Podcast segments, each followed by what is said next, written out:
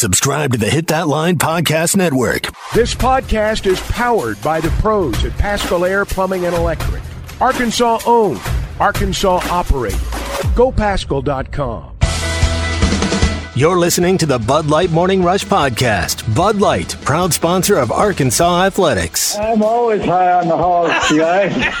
I'm high. Well, I'm not high right now, but the day is young. My odometer's way up there. I'm that 2018 that's already got 130,000 miles on it. The Razorbacks rush across the field to get that boot. Tommy, Chuck, and Ty, you guys are the gold standards of sports talk radio. He bleeds Arkansas. Ty's got good hair. Chuck, that Walcott takeaway or interception or whatever we call it, that's hard enough to see on TV. I can only imagine trying to describe that in real time. Well, you know, it happened just right in front of us there on the near sideline. That's what I was glad about, that it happened on the sideline closest to us. You know, it was interesting. Um, I called it an interception there, but we were told a few minutes later it's going to go into the books as a fumble recovery. Yeah. But if you look back at it, if it was a fumble recovery, he was down because his knee was down. And so they went back, and I guess they looked at it again, and it officially was scored an interception. But um, I was told, I called it an interception, but I was told after the break that's going to go into the books as a fumble recovery, but then it was changed. That's, you know, one of those scoring things that doesn't matter. I mean, the bottom line is they got the touchdown, but yeah, it's a heck of a play. Yeah. And he ended up having two on the night. Got one later in the game. He dropped into zone coverage in red. I mean, that was probably Al's, I'd say, best game of the season based on those two interceptions. You know, and it's um, he he didn't start against Auburn, and you know with uh, with Braxton out uh, this week, uh, they moved Hudson Clark back over to the nickel spot, and that's what got Walcott in at safety. Uh, that's why he started at safety, and uh, yeah, he had a couple of big plays, no doubt about it. Great game. Yeah. Defense started fast in that game. I mean, sack on what first play, and then of course we know how the first drive went for FIU, but uh, with that long 80, 80 yard run down to the one, but uh, the play prior to that, they had a had a fairly fast start. Well, and I think their uh, FIU's first two first down plays, they lost yardage. On the night, they had 9.6 yards to go on third down. I mean, that's uh, um, that, you're not going to do that very often, and they didn't. And that's uh, that was a big part of the reason. But first down early, I thought was uh, was a real key. It, it- you know, it was not a. Uh, there were areas in there that got a little rocky, but um, I felt like they were in control from start to finish. Uh, that Chris Mitchell kid can play. Hey, that kid can play in the. Oh, he's a good player. And Biletnikoff at some point, he's going to be in that discussion. They're probably going to give it to Marvin Harrison Jr. at Ohio State, but. You talk about a young man that's almost single-handedly kept him in the game. It was it was him. He's only 175. I mean, he's a little guy. He's 6'1". They they list him at 6'1 and 175. But man, he's a player. I mean, he'll go get it. Apparently, they were saying he put on like 30 to 40 pounds when he got on campus. So he was even smaller when he initially. He's 175 soaking wet, Yeah, probably. which is uh, which is pretty crazy. Well, the game is uh, I would almost say it's second fiddle this morning based on what Yeah, I was wondering how long you were going to talk about it there, to be honest with you. based on what happened on Sunday. As of about 12:42, Hunter Yurachek announcing that Sam Pittman is going to be back for another season. Apparently, informed the team about that on Saturday night. And this is what it's going to look like at this point heading into next year. I'll go and read his quote. Our team was extremely excited last night after the game went for them that Coach Pittman is our head coach and will be moving forward into the 2024 season. This has not been a season any of us expected. We have work to do. I'm confident that together we can meet the goals and expectations of our program. I want to thank many Razorback fans who have supported our team this season, and I look forward to honoring our seniors and cheering on this team Friday as we take on Missouri. So I know we've we've got a lot of thoughts this morning at this point. I expected this to happen after a win. I thought at some point in time we'd see an announcement. I wonder if we'll see an end of the year press conference from Hunter at some point. But for now, we have this in front of us. Yeah, I, I don't. I don't know if you'll see a. I don't know if you'll see an end of the year press conference or not. I, I've. I have no idea. What what would other than layout? I mean, other than what what what Well, I he want to go know out the and say more? I want to know the expectations of this football program. I want to know what Hunter thinks they are. I want to know what he has been instructed by either Charles Robinson or the Board of Trustees. And I think a lot of fans feel that way. He lays that out, but he doesn't give any context to what the expectations are. And I know they vary amongst fans, but I want to know what his expectations are of this football program. I really do because Yeah, I, I, I think if you're wanting him to say, "Well, eight and four, I don't think you're. Well, gonna get that's yeah, th- yeah. That's what people are asking for, Ty. And if you're honest, that's what you're asking for. You're asking for him to give you a number. That's what you're asking for. I mean, tell the truth. Mm-hmm. That's what people want. And he's not going to give you a number. I mean, how do you come up with a number? I mean, do you even know what the schedule is going to look like for the next two or three years? I, I'm, I, I mean, I don't. If if if you're expecting Hunter Yurachek to have a press conference at the end of the year and say, "I expect us to win 7.7 games every year on average over a 10-year span," that's not going to happen. That's not going to happen. I, I just want. Okay, so what do you want him to say? Let me let me ask you a question. What do you want him to say? I again, I want more context on what he thinks the expectations. But what do you want program- those expectations to be? You obviously have them. What do you want them to be? My expectation, I've been very clear Yeah. about it. Seven to eight regular season wins a year, and then once every four or five years, compete for the SEC. I can't say SEC West anymore because there's no longer going to be an SEC West after this year. But I don't think that's an egregious thought. You win half your conference games. Some games, some years you don't win your fourth non-conference game. Other games you do. I don't think that is an again overvaluing Are you the saying seven wins? Seven to eight regular season wins a year. So, is what so you want seven point five a year. You want seven point not five a year. 7.7. That's too high, Chuck. Seven All right, seven point five. Well, seven to eight. I'm gonna, I'm gonna, I'm gonna split it there. You want seven point five a year. Yeah, and again, Okay. I think that's a, a good chunk of our fans listening right now. If you want to call or text us on the McLarty Daniel hotline at 877-377-6963. I know we're going to have plenty of people discussing what they think about this move or what they think about the future. But I, I just wonder, like next year, for example. So you do have a tough schedule. You got Oklahoma State. I think it's week two in Boone Pickens. And then, like you said, we don't know the layout of the SEC. We do know the opponents. You'll take on LSU. You'll take on Tennessee. You'll take on Texas. You'll take on Ole Miss all at home. And you'll go to Dallas to take on A&M. You'll go take on Missouri on the road. You'll take on Mississippi State. And you'll take on Auburn. It's not an egregious road schedule, but it is pretty tough, the opponents that you'll welcome in this next year. All right. So based on what you said a little bit earlier, they go seven and five. You're good. I'm good. Yeah, seven and five. Okay. That All shows right. progress. But what, what has happened, unfortunately, under Sam Pittman these last three years, so you again nine and four, year two, awesome. People want to build a statue, blah blah blah blah blah blah. Except we've reverted and gone downhill. And what people are wondering is, can you get a good OC hire in here? Are you going to transition offensive line coaches? And can you do enough in recruiting, not just out of high school, but out of out of the portal to have a more productive season next year with the additions of Oklahoma and Texas? And I don't know if people are again feeling right now that they're 100% on board that this is going to work next year, which I guess that's college football as a whole at this point. Well, when you have four wins right now, and maybe you, maybe you get a fifth, I mean, people aren't on board with that. I think we know what doesn't meet expectations in the fans' minds because we've seen it this year. But I find a few other things, and I, maybe we're reading in, or maybe I'm reading. I don't want to lump you guys into this, but you know, when he says we have work to do, and I'm confident that together we can meet the goals and expectations of our program. When he uses the word "we" there, I just I wonder how involved in some of these moves Hunter's going to be directly involved in and have his hands on that are undoubtedly coming in the next two weeks. Well, he's got to approve everything. And um, my sense is is that he's not a rubber stamper. I don't I don't get that impression from him at all. Uh, you know, the reality is in modern college sports, the athletic director's rear ends on the line a lot of times, just like the coaches is. So, um, sure, I would expect him to be involved. Now, do I think that he's going to walk in there and say, um, you know, Sam, I think this guy's the guy you ought to hire for offensive coordinator, or um, I think you ought to get away from this player, or I don't think this guy's really good enough to play tackle for you. I don't think it's going to be like that. But yeah, I think he's going to have a hand in it. He should have a hand in it. He's the boss. He's the athletic director. Um, there's too much on the table for them not to be involved in this together. Yeah, you mentioned alluding to again his butt basically being on the line. Now, I wonder my my thought when this came out is this quote unquote Hunter's second hire basically by keeping Sam Pittman? Was this a Charles Robinson and Board of Trustees decision based on money? I know money's been brought up a lot to this point.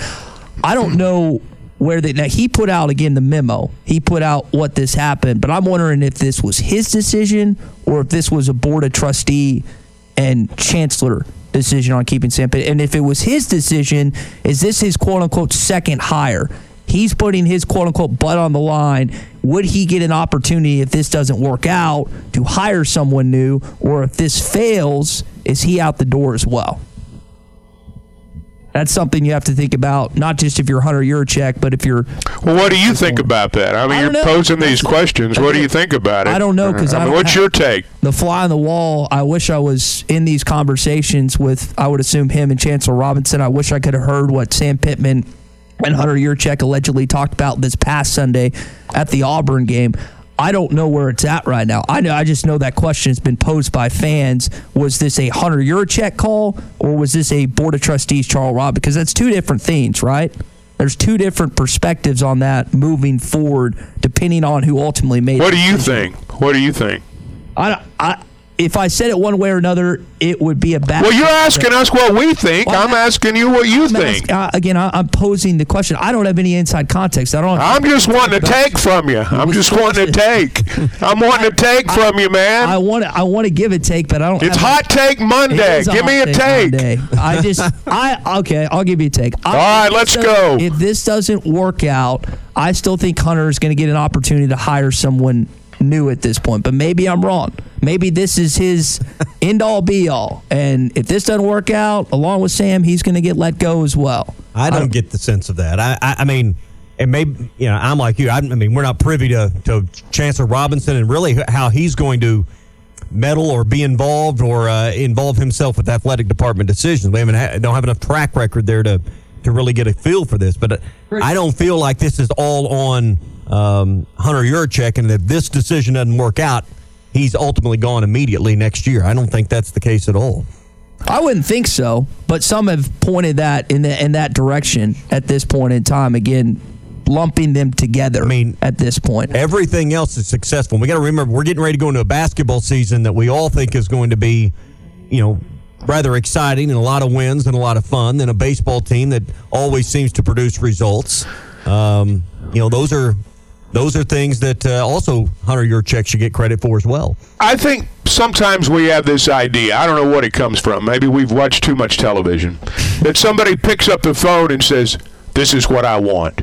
Or you're not doing this, or over my dead body. That stuff doesn't happen. This idea that, well, you know, the chancellor at a university, oh, I got the feeling the AD, eh, you know, and I'm going to pick up the phone and say no. Um, I, I don't think conversations like that occur. These are uh, these are adults. There's a lot on the table. Here's the thing, and I've said this before: when you're on the outside looking in, everything's black and white. Everything's black and white. It's easy. He's either not, in the case of sports, he's either not winning or he is winning. It's easy. Figure it out. When you're on the inside, you live in the gray. You live in the gray. And this is a university system. There is a pecking order. Um, there are people that have to sign off, so to speak. But the idea that there's some big power broker or some booster or some president who's picking up the phone and, and saying, This is what I want, and he's the puppet master, that doesn't happen. At least it doesn't happen here. Yeah. And, you know, I would love to get more insight from Hunter. You know, it's kind of where we began the, the conversation. But the idea that he's going to come out and say, well, Sam's got to win eight games next year or we're both fired. I mean, that's but there's not, that's not there's to, a number in the back of his head that he Yeah, feels like I- I they agree have to that he might not say publicly, but and I again is that number just getting to a bowl game? Is that seven or eight wins like I talked about other? I don't know. I wish I did. I wish Well, he would just blatantly tell us. But There's other. I mean, I understand sports are a are a bottom line business. It's winning and losing, but when you're the AD, there's a lot more to consider. Well, lots more to people- consider. people want a number so they can use it against him when they're ready to fire him. That's what this is about. There's anything any anything you say can and will be used against you. I've been around here when Houston Nutt said national championship under construction, and he was the first head coach we ever had that ever used the words national championship, and people loved it. And by the end of it, they turned it around. Sam Pittman talked about how he loved Arkansas when he got here. People loved it. They ate it up. He didn't win enough games. Well, I thought he said he loved us. How come he didn't give his money back? Um, anything you say is going to be turned around and used against you if you're not winning enough ball games. Anybody that's been around here seen that happen. If you expect him to get out there in a press conference and say, I think we should win on average this number of games, um, you're going to be disappointed. That's not going to happen because he's a smart man and he knows that people use it against him later. Might be a better chance of getting some of that money back. Uh, hey, I didn't win enough. I'm just going to turn in some of my salary. Uh, it might, might have better odds on something like that happening. Uh, West Ark Plumbing and Expert Drain Services. Put their number in your phone because you never know when a plumbing issue is going to come up and you um, you need help and you don't have time to fumble around or look for reviews or ask for you know, a recommendation. You just need to go to the experts, and that's West Ark Plumbing and Expert Drain Services. Water, sewer, gas, grease, they've been doing it all since 1993. So when things aren't flowing your way, call 479 646 5151. Keep that in your phone. 479 646 5151. West Ark Plumbing and Expert Drain Services. Let's talk to, let's talk to JR here on the McLarty Daniel Hotline. JR, good morning. Morning. How you guys? Good, buddy. Hey, JR. Hey, it, it's not fair to, to get a number from him on something like that. I mean, that's just, you know, expecting him to pull something out of thin air on that. Uh, the, the, the thing that I wonder about, I guess if you bring in the offensive coordinator, potentially – there could be like a major turnover on the offensive side as far as coaching goes because uh, if you get the right hire, I mean, potentially there's there's a lot of movement that takes place there. Um, you know, on that on that front. So um, I, I don't know what what what's the money they're looking at for an offensive coordinator. You know, as far as you know what you're hearing. What was Enos getting paid? He was getting paid a lot. He's uh, the buyout's two point eight, I think, isn't it? Yeah. 2.8, 2.6. He was oh, two point six. It's in the two and a half range. Here's the answer to that question: whatever it takes to hire the best one out there that they can get. You know, whatever it. Um, you know, if you've got a guy out there that you really want, and he says this is what it's going to take, well, that's what you pay. And um, I think I think that'll be their approach. Jr. asking a good question again the money or whatever. I, I think the more important part of that question is the transition that you might see on the offensive staff. You pointed out earlier, Tommy, when Dan Enos came in, they didn't change up Jimmy Smith, they didn't change up Kenny Guiton. Morgan Turner was hired prior to that, what you said. What kind of transitions? If you go get your supposed guy, what kind of people does he want to bring with him? Which position coaches? And then how does that change – what Arkansas staff well, looks like. Jimmy Smith's been a great year. recruiter for Sam Pittman. He's not going anywhere. There might be a change on the O line. I don't know. We know that was one of the foundational issues that have been has been problematic this year for this team. Tight end doesn't seem to be a big problem this year. They've just had a lot of injuries.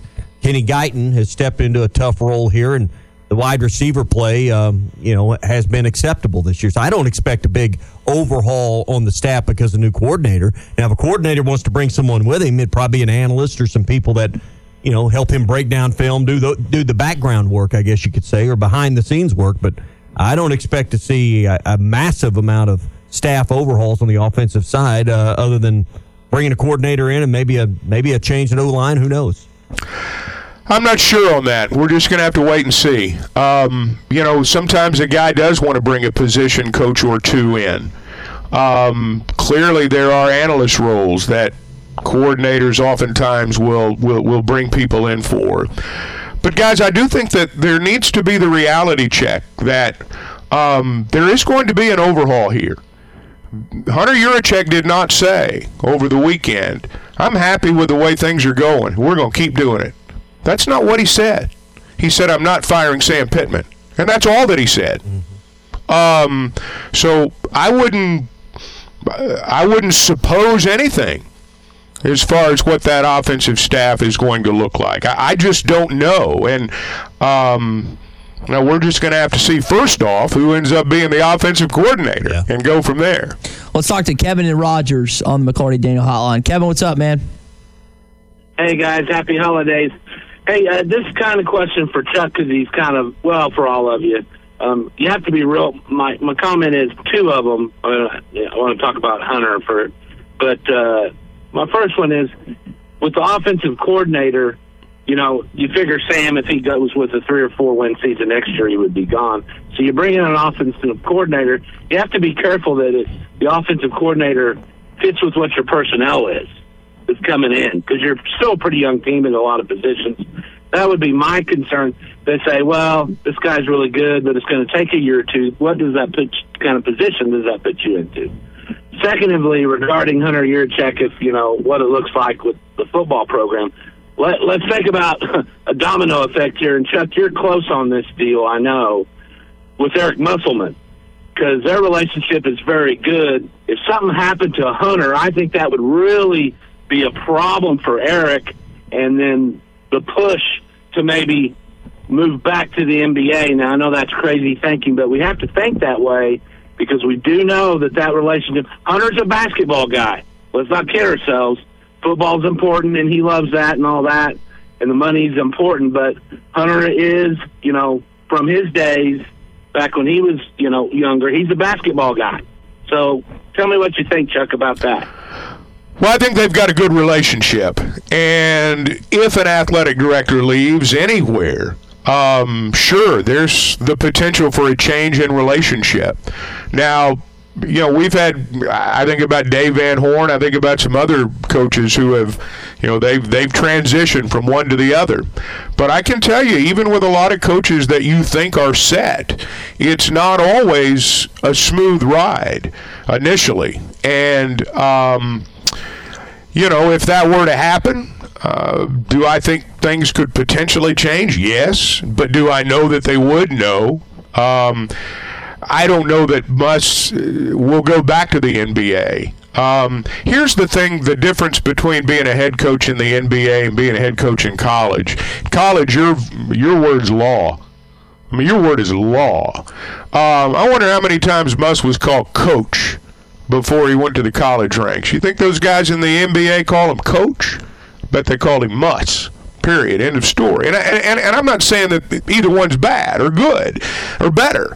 I'm just saying that in the NBA, if you want to change your starting lineup, you got about six or seven people you got to talk to. And there's contracts, there's agents, there's GMs, there's directors of player personnel. That's just to change a starter. You know, in college, you do whatever you want.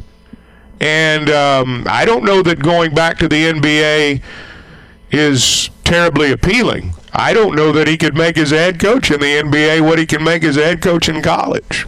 Maybe he could. I don't know what he was making before. He's got a good gig now, though. Yeah, but yes, if you change ads, does it change the dynamic? Potentially, no doubt about it. I would say that the more likely, if he was to jump, would not be for an NBA job, but for a college job. And he was asking, you also had Kevin asking about personnel. I know that is going to be something that people keep an eye on starting December 4th when the transfer portal opens, specifically at the quarterback position. Is the idea of KJ coming back for a sixth season enticing for an offensive coordinator, a prospective one, or will they want to try with someone new with Jacoby Criswell or maybe someone out of the portal, something else to contemplate with that? Muss tells a story, if you've heard him speak at a banquet or whatever, about Ron Artest. He took him out of a game one time, and he's sitting on the bench, and he gets up and goes to the scores table. Goes, "Where are you going?" He goes, "Check myself back into the game." He goes, "You mind if I say if that's okay or not?"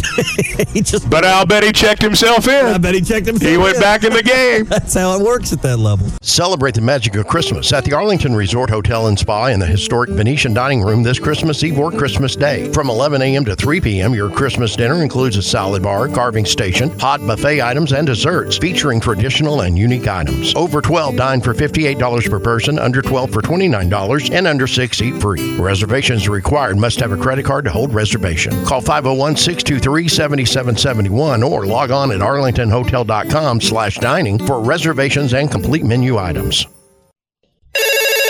Call or text the McLarty Daniel hotline at 877 377 6963.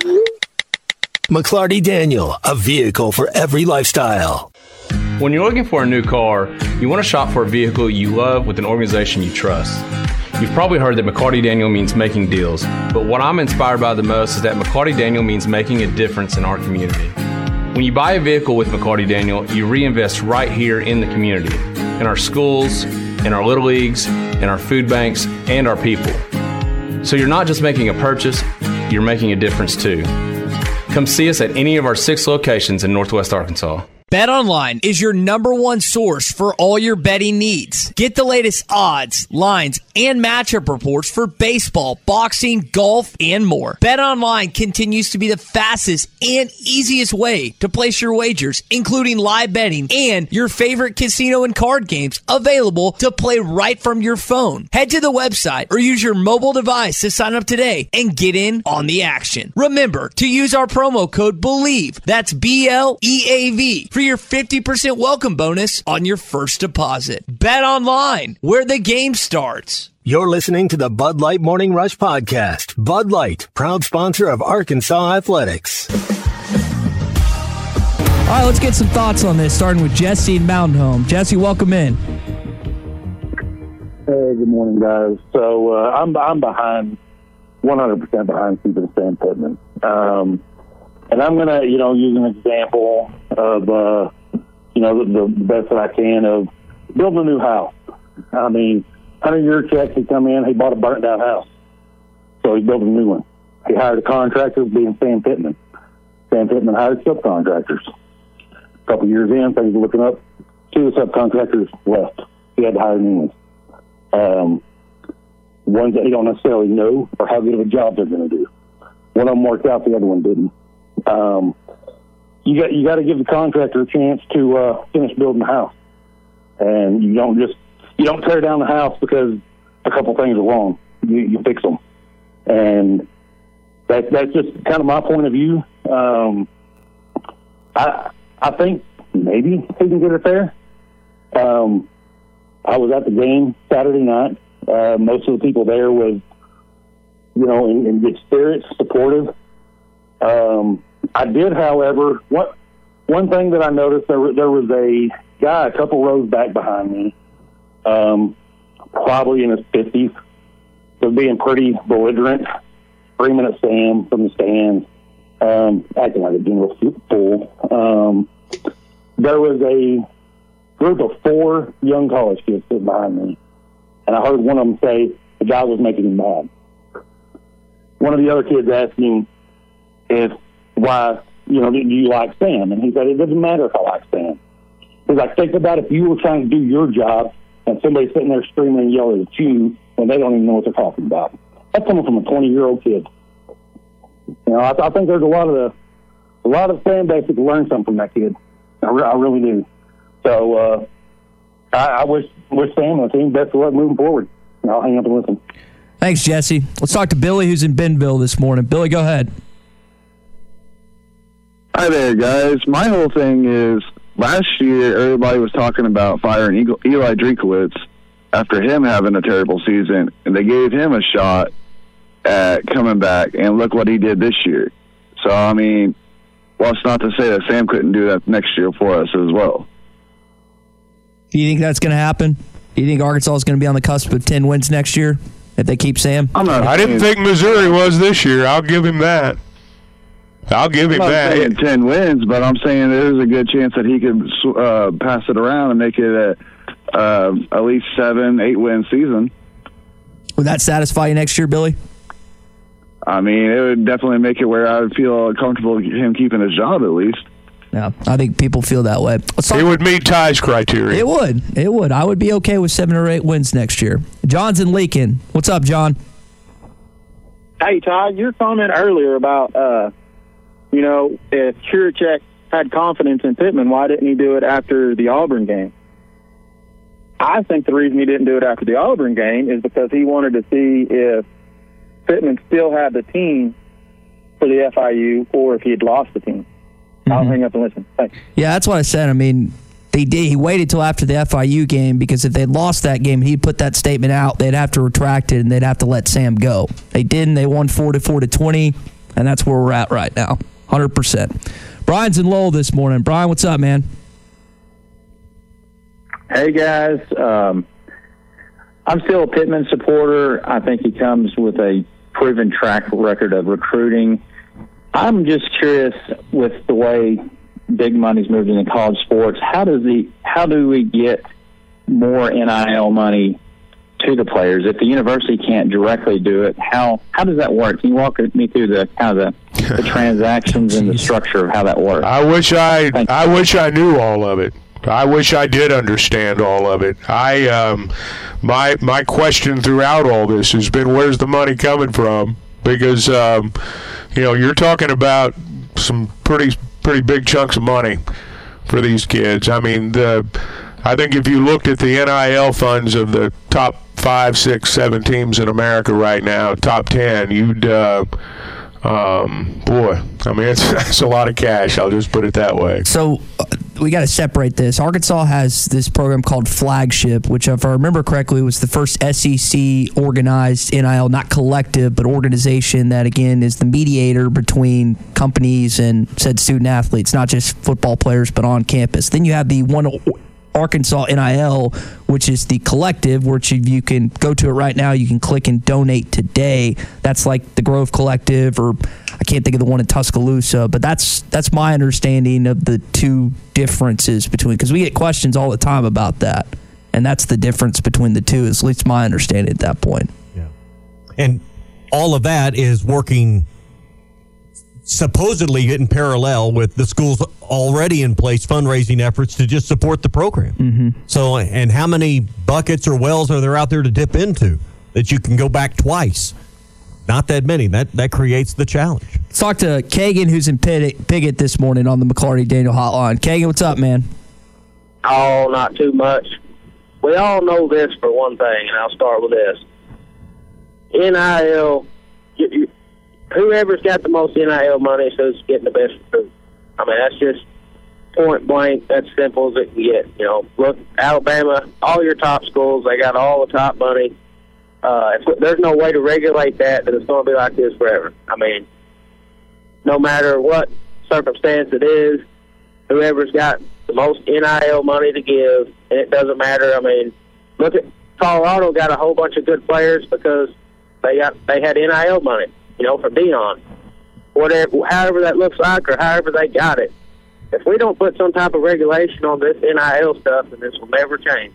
I mean, there should be some type of stipulation for you know, high school recruits coming out of high school. Hey, you're only allotted this much money for your first year. We're going to have to do something. And the second thing, we're going to have to get some NIL money, I guess. We're going to have to do something. Sam's going to have to reach deep. Because if he, I mean, I love Sam. Ain't nobody in the state of Arkansas that can't say they don't love Sam Pittman. But if he don't dig deep and come up with something, he's gonna be in trouble. I mean, I, I love the guy. You know, I was kind of on the same train as everybody else after he started losing. But hey, it's Sam Pittman. It's Sam Pittman. Great guy, good character, and very intelligent. He knows his stuff, and he's he's get he'll get better. But I mean, if we can't get the NIL stuff under control, and he don't dig deep and come up with some type of way to get better recruits or transfer portal players or something, I don't know. You know, my I kind of was Okay, we think we lost you. Well, if you look at Arkansas's transfer portal signees, you've hit on a good chunk of them to this point. And again, really what's derailed this season has been the lack of offensive line. And I would guess that Sam Pittman is going to hit more on that in the portal this season. But guys, they've pulled in a lot of starters. I mean, you look at the, it was either 16 or 18 guys in there. Almost all of them are either starters or contributors to this year's football team. You've, uh, everybody tries to do this. Um, you try to find a game record on defense. We've had a caller or two that have talked about how when it comes to pay for play that you follow the you know the NFL model, and that's basically what they do in college now. Uh, the price of an edge rusher, um, the price of a great cover corner, price of a five-star wide receiver that maybe transfers from Michigan State to Florida State. How much that's going to cost you, um, how much you're willing to pay for that quarterback, how you're going to divvy up the money on the rest of your team. These are things professional general managers deal with every day, and they are the reality of college sports now. It's that's the reality. You better be able to master your your your your, your budget in terms of what you got to pay people. Um, I never thought I'd see it this way, but don't kid yourself. That's how it is now. And uh, you know, in a, in an ideal world, you would have some kind of collective bargaining agreement where you could put a cap on things. You could have regulations, but I think the fear is right now you put too many uh, rules or, or or guardrails in place, they're not going to hold up in court. Well, not just that. You're certainly not going to get any kind of meaningful legislation passed. Um, you know, I thought initially the way this would go would be universities through whatever their NIL budget would allow, you'd pay players a certain flat rate. Like every one of these guys is getting, say, fifty thousand dollars. I'm, I'm just going to start pulling numbers out of the air. My thought on this was everybody's going to get the same base, and then you can go earn whatever you can earn. If you can do a commercial for the Ford dealership, go at it. If you can get a new car out of the Chevy dealership and do their TV commercials, go get it. I didn't realize exactly what this was going to turn into. And um, this is a bidding war, guys. Yeah. It is a flat out bidding war, and they can say whatever they want, but it is pure pay for play in its absolute form. And anyone that doesn't think that is wrong. Yeah.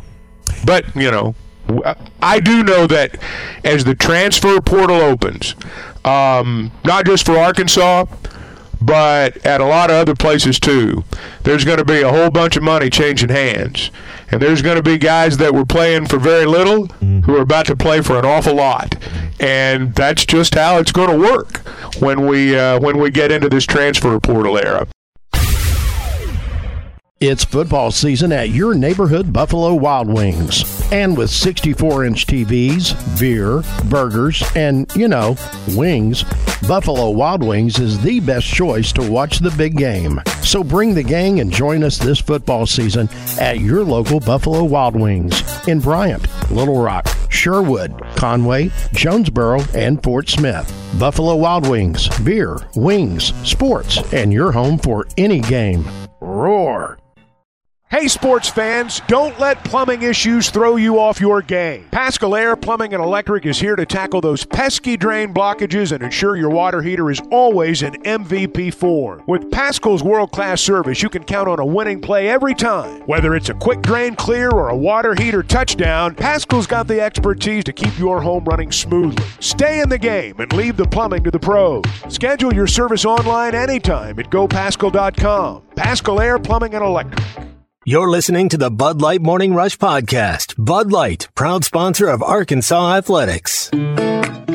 Arkansas rushed for over 300 yards Saturday night against Florida International. Really, the mainstay during the ground attack was Isaiah Augustave. The young freshman from Naples, Florida, had himself quite a night as a true freshman. Here was coach on him, Dominique Johnson, and the all offensive line performance from Saturday. I was proud of Isaiah. He ran unbelievable. We handed off one time into it, really what should have been a dead play, and he got 12 yards on it. So proud of the offensive line and the runners. And obviously, we've got some injuries there. KJ's a big part of the running as well. And it was good to see Damo come in and split that big time hole there on fourth and two, but to go down there and split it down there for 31 yards, it's good to see him back. So Rocket got hurt, Rashod Dubinion got hurt, and yet you saw some guys he hadn't seen. That was Damo's first touchdown of the season, on that fourth and two play. He got a huge embrace on the sideline, which was pretty cool. Guys, I mean, we saw some speed and burst from Isaiah Augustave. I felt like he broke more tackles on Saturday night than running backs have all season. And he was breaking tackles left and right. He ran with a purpose. He's got fresh legs right now, and that helps too. Um, I think that he's a keeper. What he said a minute ago there, and the thing that I saw Saturday, um, I honestly think Isaiah, and I don't mean to disparage the performances of any of the other backs, but I think Isaiah, in some respects, showed us at least part of what's gone wrong with the running game this year. Um, I realize that it's a lot easier to block a Florida International guy than it is an SEC guy. I get that. But I saw Isaiah Augustave get a lot of yards after contact. Mm-hmm. I saw Isaiah Augustave run through arm tackles. I saw him hit the hole. I saw him make something out of nothing. And sometimes you have to do that as a running back. It's very easy when you're not running the ball well and you're not protecting well to say that the entire problem with our rushing games the guys up front. And that's a big part of it. It's the majority of it. I'm not suggesting it's not. But I think Isaiah, in a manner of speaking, kind of showed us from the running backs what we've been missing too. I think this guy's a player. They thought he was going to be good from the get go, and um, he's learning on the fly. There's still some aspects to it that, um, you know, I'm not sure he's ready to be an every down uh, kind of guy, but he may be next year. Sounds like he might play the Missouri game. Pittman got out. Oh, I think he will. Yeah. Why hasn't he played much this season? He pointed out just being young. Well, his youth would have kept him off the field, you know, not understanding all the plays and calls and all that, like a lot of freshmen. But going into this week, I wanted to see if he could what he could do in a live game. We needed a shot at running back. I mean, we needed somebody to make people miss, run over people, hit holes, whatever it may be, with some urgency. And we thought it might put some urgency into all of that group as well by seeing that he was going to get the opportunity to play. Hopefully, we'll get an update from Sam Pittman later today. He's not not speaking with the media on Wednesday, so this will be the lone appearance with no Sam Pittman live this week. So hopefully we get an update today on Rocket and uh, Rashod Dubinion when it comes to that running back room for this weekend. You know, he said something about Augustave there a minute ago. I remember Rashod early in the year on the coaches show talked about his freshman year. He said, "Man, all I was trying to do was figure out the playbook. I, I mean, I was trying to figure out the playbook.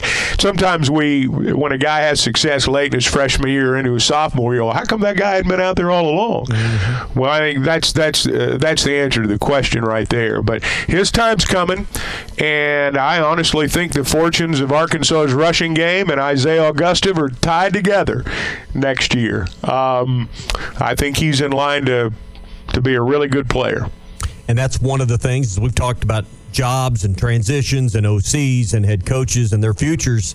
That's another thing to consider is what you just said, Chuck. You you bring in a whole new language and a whole new playbook and a whole new offense to learn. Well, you, you, you set some guys back that have to learn that. And you're right, Augustave has gotten to the end of this season. Now they trust him to follow through and execute his assignments, and he's out there more. Arkansas's got to go out and raid the uh, raid the portal on the offensive line. They got to go out and raid it. I mean, they got to hit it hard and do whatever they got to do to get them, and that's going to include a lot of stuff beyond saying, "Hey, man, you can come play right away. We need you." It's going to include a lot of stuff beyond that. But if they can get their ducks in a row, and they can they can um, they can go out and get some real offensive. I mean, some real guys out of the portal, not just bodies, but guys. Um, they'll be a lot better on offense next year. That's going to do it for your Hog Update this morning, brought to you by our friends at Mr. Sparky. You, you don't have to put up with any malarkey. Call 888 Sparky. Kevin is in Lake Hamilton on the McLarty Daniel Hotline. Kevin, welcome in, man. Hey, and to Chuck's point that they need dude, not just bodies, but you're also going to need need bodies too. And what he was saying before the break about the NIL, a lot of those guys aren't going to be necessarily looking for a piece of pie, but they are going to want to uh, want a bite of the crust at least. You know, so what is Arkansas doing? And not just for football, but for basketball, for women's, for, for all the minor sports. What are they doing to coordinate all this money? Because some of it may go heavy to somebody else. I mean, I heard last week that there's even marching bands that are putting together. University of Iowa is putting put together one of their horn lines as an NIL deal. So there's money out there, but getting it to the right place with the right people, even a little bit. You know, what is Arkansas doing in order to coordinate all, coordinate all that, and is, or is it still just catch and catch cat?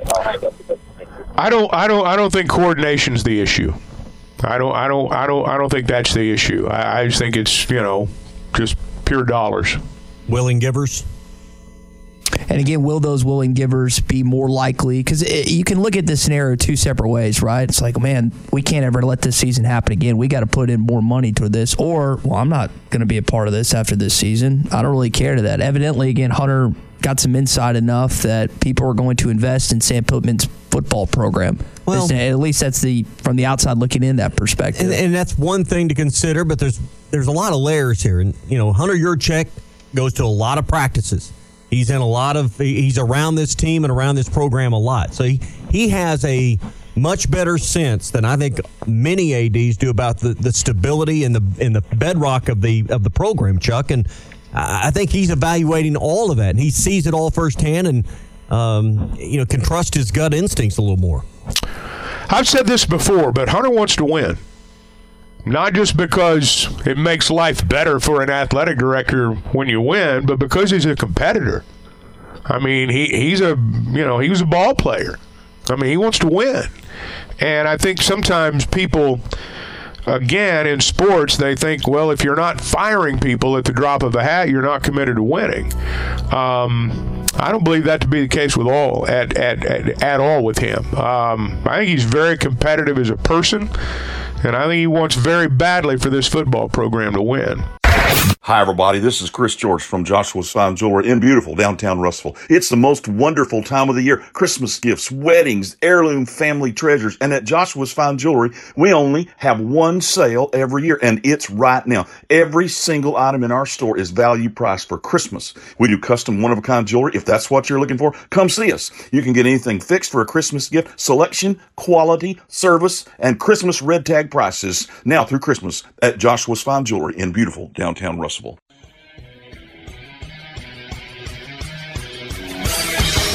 Have you tried Bentonville Brewing's new Space Goose Hazy India Pale Ale? It's handcrafted in Arkansas. You'll taste the great tropical citrus, including the passion fruit, the guava, and pineapple. It's creamy, zingy, and zounds the taste buds. It's weird, wonderful, and wacky all at the same time. Try the new Space Goose Hazy India Pale Ale from Bentonville Brewing. So Saturday night, I was not in Donald W. Reynolds Razorback Stadium. We were at a bonfire listening to Chuck, Quinn, and Gino on the radio. I went back and rewatched the game this morning because I was curious. I saw this, I saw this story, I saw this quote, and I was like, "What did he actually say?" He said it. Rod Gilmore, the broadcaster for ESPN, said it from the jump. But I think he said at one point in the third quarter about this supposed meeting between Hunter Yurachek and Sam Pittman. I don't know if he was speaking out of school or Chuck speaking off the cuff. I mean, we know that the the broadcasters, the, the you know the crew meets with the head coaches on Friday. I you know I've never been in one of those meetings, so I don't know if those kind of conversations about your job security or even points of conversation in those those production meetings. Well, I, I don't I don't know what was discussed in there. I mean, obviously I wasn't there. I, I think there's some contention on the part of Sam Pittman as to you know whether or not that was actually uttered or not. Um, I don't want to speak out of turn. Uh, based on what I know though about the previous Sunday when all hell broke loose, I'm not sure it would have been logistically possible for Sam Pittman and Hunter Yurachek to have had a two-hour meeting. Uh, I, I don't, uh, I don't, I don't, I don't believe that happened. Just, just, just to be honest. Now, what he said in that meeting with Rod Gilmore, I, I don't know. I wasn't there, but the whole premise of that sounded to me like when I went back and listened to it. I mean, I'm just going to tell you guys, Rod Gilmore has no earthly idea what's going on at the University of Arkansas. He's a TV guy that flew in. He had, a, you know, they do meet with the head coach the day before. He crams on information, and then it's an information dump. By Sunday, he doesn't even remember the names of the guys that he called Saturday night. I know how it works, and. Um, he was speaking off the cuff. He was trying to make it sound like he knew a little bit more than he really did. Um, I don't necessarily believe, number one, that a two hour conversation took place the previous Sunday, and I sure as hell don't believe Sam Pittman told Rod Gilmore about it. I'm certain of that part. Here is uh, again Sam Pittman's full answer to Bob's question again. I don't remember having that conversation with those guys. That's not for me to, Hunter, you guys need to ask him all that kind of stuff. But I will say this, guys, that when we start talking about firing and all this, you know, it kills us in recruiting.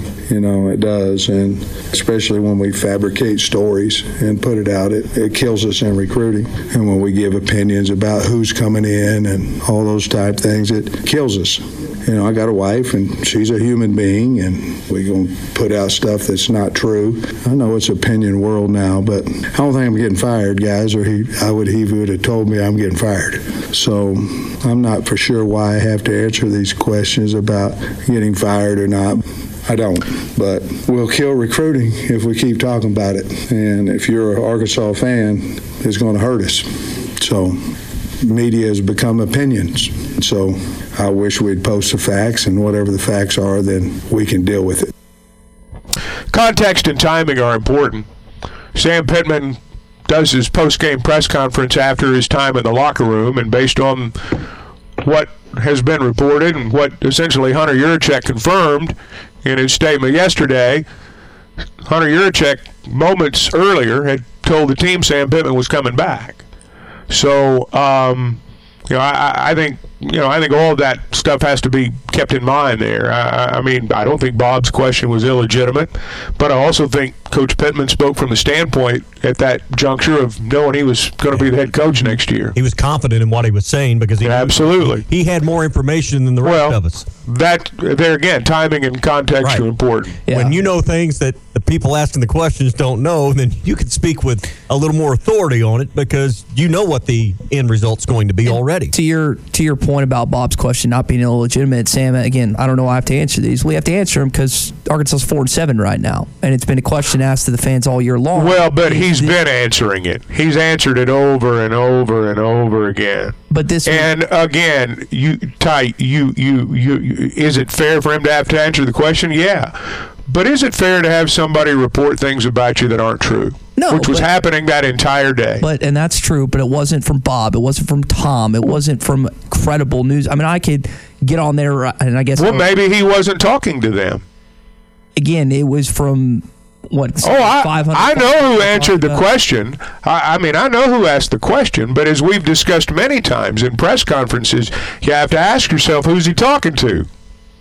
Um, I don't know that he was talking to Bob there, or Tom, or you, or Tommy, or me, but he was talking to somebody. Well, we got maybe a couple of them. Yeah, probably at this point. We got we got a text in here from Randall and Springdale asking the question: Is Sam Pittman peaked at Arkansas? You're four and seven right now. You got Missouri at three o'clock on Saturday. 2021 was awesome, nine win season, bunch of super seniors.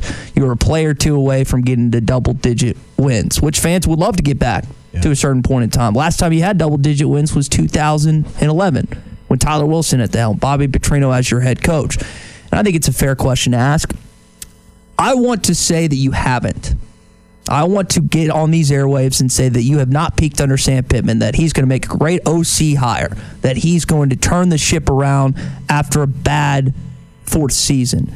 Because I don't have enough evidence in front of me after they lost Barry Odom to lead me to believe that this program is on the cusp of 10 wins, just like Missouri is, just like Ole Miss is. So if you had me to pick, if you had to pin me to the ground say one way or another, has Sam Pittman peaked? I got to go yes. what does Barry Odom have to do with this? Because you had a, a head coach. The defense was terrible. Last We've year. talked all year long about how much better the defense is this year, but then you're saying when Barry Odom left, it all went to hell. But you had a situation in 2021 where you had a former head coach on staff, and that's what a lot of fans have pointed to this morning and throughout the years, it, not excuse me, throughout the last couple weeks, is there's been in-game situations that Sam has faltered in or hasn't made a quick enough decision that has ultimately led to a loss in some way, case reform. And I'm curious to see what they hire at the offensive coordinator position. I want to believe that Sam Pittman has not peaked at Arkansas, but evidence points me to believe that they have. Now, I don't know if they're going to be below 500 this next season like they are this year, but I'm the the question that Randall posed. I'm of the belief that I don't know if we can ever get to double digit wins under Sam Pittman as the Arkansas head coach. Is that but but I thought you said earlier seven to eight was your standard. Seven to eight. What I said is seven to eight on average, and trying to. And So I guess what we ought to be asking ourselves is, do you think Sam Pittman's the guy to get you from to between seven and eight wins every year? And then with again the expectation every four or five to compete no longer for the SEC West, but now for the SEC. Out of out of out of sixteen teams. Yes, and which All has right. changed to this point in time. And I think at Arkansas, I think we can all under- come to the, the same agreement and believe that again, recruiting wise, you're always going to be at a disadvantage from the in-state. Well, no, wait a second.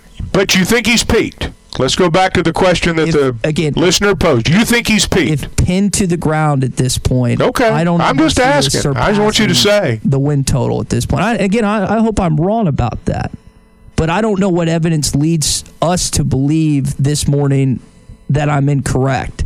That it is that Arkansas has another burst. That he can be an elite. I don't know if you're incorrect or not. We're going to find out. to that We're going to find out. Yeah. Yeah. Well, we believe that he is a good, rec- you know, Sam's been a fairly effective recruiter and he's been a really effective evaluator in the portal. Um, I don't know that he's if he's peaked, but I think the idea of Arkansas winning ten ball games every four years, I I, I just don't think that's reality. I do think seven or eight wins a year, you know, and maybe you know maybe some of these games that you've lost close this year. I mean, we can't sit here and act like Arkansas has just been getting embarrassed game after game after game. I mean, Mississippi State, take that how you want. You didn't get blown out, but it was an embarrassing performance offensively. You had a great defensive performance. Auburn's the one game, and I just wonder what would this conversation be like? What would the narrative in our state be like? Would last Sunday, a week ago yesterday, have occurred if you hadn't lost 48 to 10, but you'd lost that game 28 24 or 24 21? I mean, all of this is coming on the heels of what was an embarrassing blowout to Auburn, who turned around and got themselves uh, in the same jam with New Mexico State. I mean, uh, I think this is still just the raw emotion overriding from the Auburn game. Well, I think there's a there's a greater challenge in getting kids ready to play now than ever before. And I do think the NIL has something to do with that. I think these kids' stations in life have something to do with it now. I think it's a lot harder to to uh, get 85 guys on the same page than it used to be. Look at what happened in Jordan this past weekend. Thirty-one to ten loss to New Mexico State. First off, New Mexico State's pretty good. I told you guys Friday that uh, uh, at the very least they'd cover. They've got a good program. They're a physical program. Auburn, I s- thought, you know, I mean, Freeze is bragging about how they, you know, could have scored more at Fayetteville. I, I don't, I don't think they turned the page. Is what I'm saying. Um, and that was, uh, you can see that one coming a mile away. But I want to go back to something you said a minute ago the, the difficulty in preparing a team in today's world. Now, you, you said something along those lines just a second ago. You think about just the dynamic shift of of how it all works. You got kids that can enter the portal at the drop of a hat now, right? So does that does that take away some of the the power and the prestige of the head coach? And and you were talking about earlier in basketball, your word is law when you're the head coach. Um, and it's not that way in professional sports. You got that to deal with. You got players that are making, you know, six figures and some seven figure money. I would imagine just the distractions and the difficulty and the the re-recruiting your roster every day. I mean, there's not there's not 28 hours in the day and there's not eight days in the week anymore. So how in the hell do you get it all done in a four day week, pretty much before? And that's because all the hay's in the barn by Wednesday night, Thursday morning, something like that, and then prep for a game. How do you get it all done? I mean, Well, I think, you know it's it's especially an issue right now because, as Ty pointed out earlier, the transfer portal opens up here in what a week or so, December ten 4th. days. Yeah. I mean we're not that far away. Some of these guys are uh, they're making plans. they're making plans for next year. Um, we'd like to think that every player wakes up on Tuesday morning thinking about the game the same way we do. They don't. but it's not always that way. Yeah. I mean, there's just so many layers of distraction now in the process. Well, plus two guys. Again, it goes back to, um, you know, goes back to the pay for play thing. I mean, uh, um, it is. Um, it's just harder to convince guys now that this is really important. This game's really important, just as important as the one we had last week. Yeah, I I would. I would think it's harder to do that. Dennis in Springdale says it doesn't matter who our coach is unless we compete in the NIL side of things. It's never going to change at this point. Let's talk to Melvin, who's in Sheridan on the McLarty Daniel hotline. Melvin, welcome in. I'm so frustrated. Every time you make up a point that's right on time, Chuck shoots it down just like a man thinking, uh, what That's what makes it a radio show, man. Yeah, well, it's frustrating. Oh, uh, it is very frustrating. All right, when all the when everybody jumped ship, and you know they jumped ship two years ago before the NIL was really cracking. and you can't keep your all conference safety. He goes to Texas. How can how can we have confidence that the man's going to be able to recruit and fix this like you have, Chuck? Like I've what now?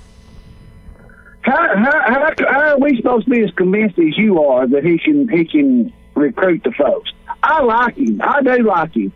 But that statement about his wife, man, I don't. I didn't call up here to talk about my wife. I called up here to talk about the football team. You know, and she she's got six million dollars uh, that she can go play with if she's that upset. I'm tired of hearing excuses. Show me the baby. I don't want to hear about the labor pains. I don't want to hear about all that. Show me the baby, and and that's all. But it's kind of frustrating that you work for the university or you're on Sam's side. Ty, you're right on, spot on, and I'm with you, buddy. Thank you, sir. What I hope is that you apply the same standard to your life that you're applying to his. in terms of not caring what your wife thinks. I, I get No, in terms of th- this guy's on it, he's he he's just you know he's he's he's punching at shadows. I I mean, there was nothing concrete in that opinion right there. I, I think again. I hope I'm Melvin. I hope I'm wrong about the again the potential ceiling of this football program under Sam. But I want to find reasons to believe that he can get it done. And to your context about competing with the NIL, what Dennis and Springdale was saying, I, I hope we see something transition from that at that point. And I do wonder, in, terms of NIL, with the guy on campus, and I think we can assume, whether we know or not, that KJ's ma- making the most money on campus right now of any football player, maybe of anyone on that campus outside of Davonte Davis, is, again, an investment. We, we were talking about investments earlier. Is it a good investment to potentially bring KJ back next year? I talk about the ceiling, the peak of maybe Sam Pittman. Have we seen that with KJ Jefferson to a certain extent? And maybe it's fit with the offensive coordinator. I know Sam's going to have to factor that in with potentially who he hires because it didn't work out with Dan Enos initially. And I know it was a special night for KJ. It was his grandma's birthday on Saturday. Guy broke the pass completions, yards, touchdowns, plays, total yards, responsibility. I mean, he did a lot on Saturday night. But are we willing to move forward into year five with this quarterback? Is that the best decision that this football program can make? Or is it time to roll with Jacolby or get someone out of the portal at this point? That's something I don't know. What do you think? I think like Sam and I and I hate saying this because I love that kid and I know he's 22, 23 years old now.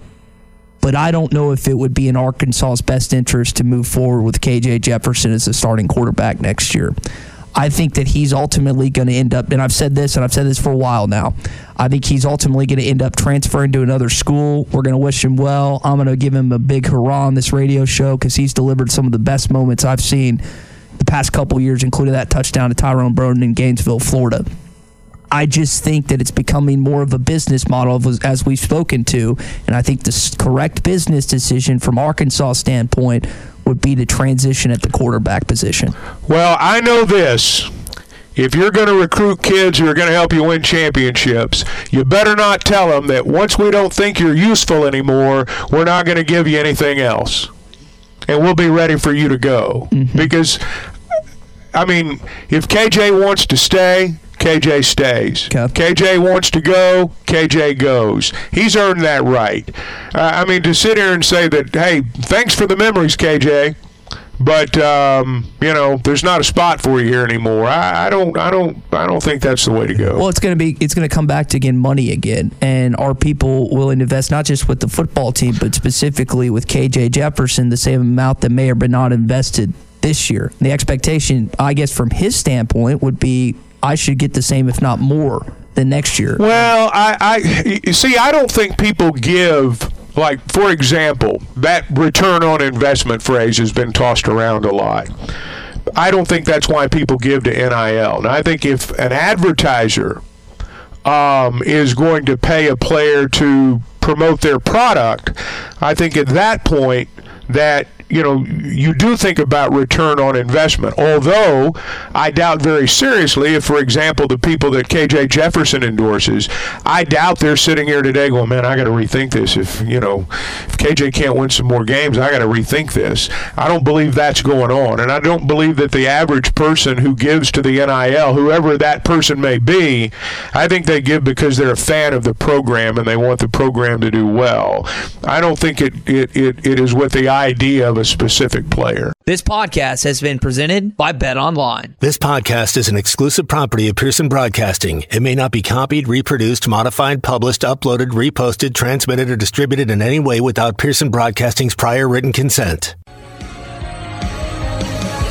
Subscribe to the Hit That Line Podcast Network, the best podcast in the natty state. Just search Hit That Line wherever you listen to podcasts.